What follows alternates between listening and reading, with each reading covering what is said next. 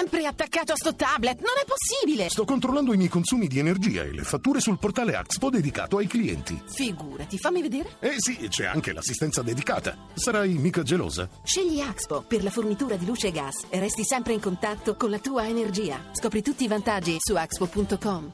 La parola a Monsignore Gallagher. Buongiorno, Monsignor Gallagher.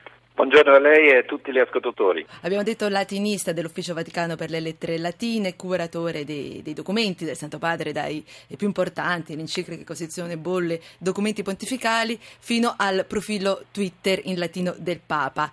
Ehm, dicevamo una di queste sfide che ha lanciato il Castoro l'ha lanciata eh, alla fiera del libro per ragazzi di Bologna proprio in anteprima mondiale, eh, è stato tradotto eh, un libro particolare, Diario di una schiappa, un fenomeno letterario con 150 milioni di copie vendute nel mondo, tradotto in 44 lingue, 51 paesi, in Italia ha venduto più di 2 milioni e mezzo di copie ed è stato tradotto in latino. Monsignor Gallagher, lo ha tradotto lei?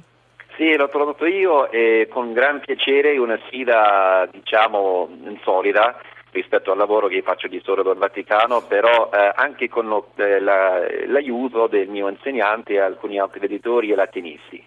Perché tradurre in latino un libro come Diario di una schiappa?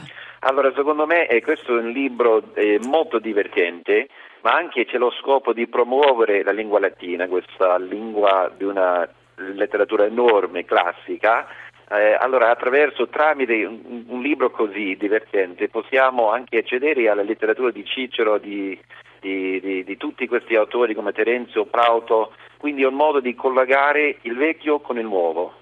Pensa che potrà raggiungere, eh, chi potrà raggiungere? Anche i ragazzi che insomma, vedono il latino un po' eh, solo come una lingua eh, da studiare in modo serio, in modo pesante?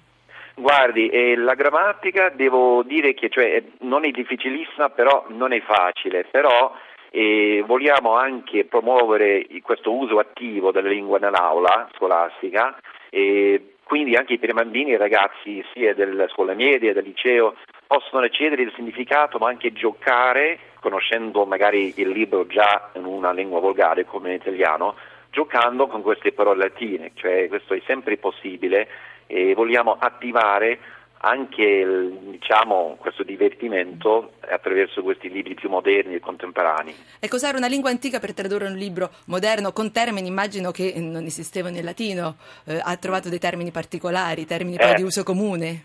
Sì, è vero, e poi ci sono tantissimi termini già inventati, diciamo, però eh, infatti è stata una sorpresa di scoprire magari due o tre, per quanto io sappia, allora che non esistevano prima per esempio la musica eh, che diciamo eh, metallo pesante, questa heavy metal musica, allora noi abbiamo tradotto come musica metallica gravis, eh, cioè c'è un significato moderno e i romani magari non cioè, avesse capito come, cosa vuol dire, però alla fine è l'unico modo di dire questo genere di rock music, no?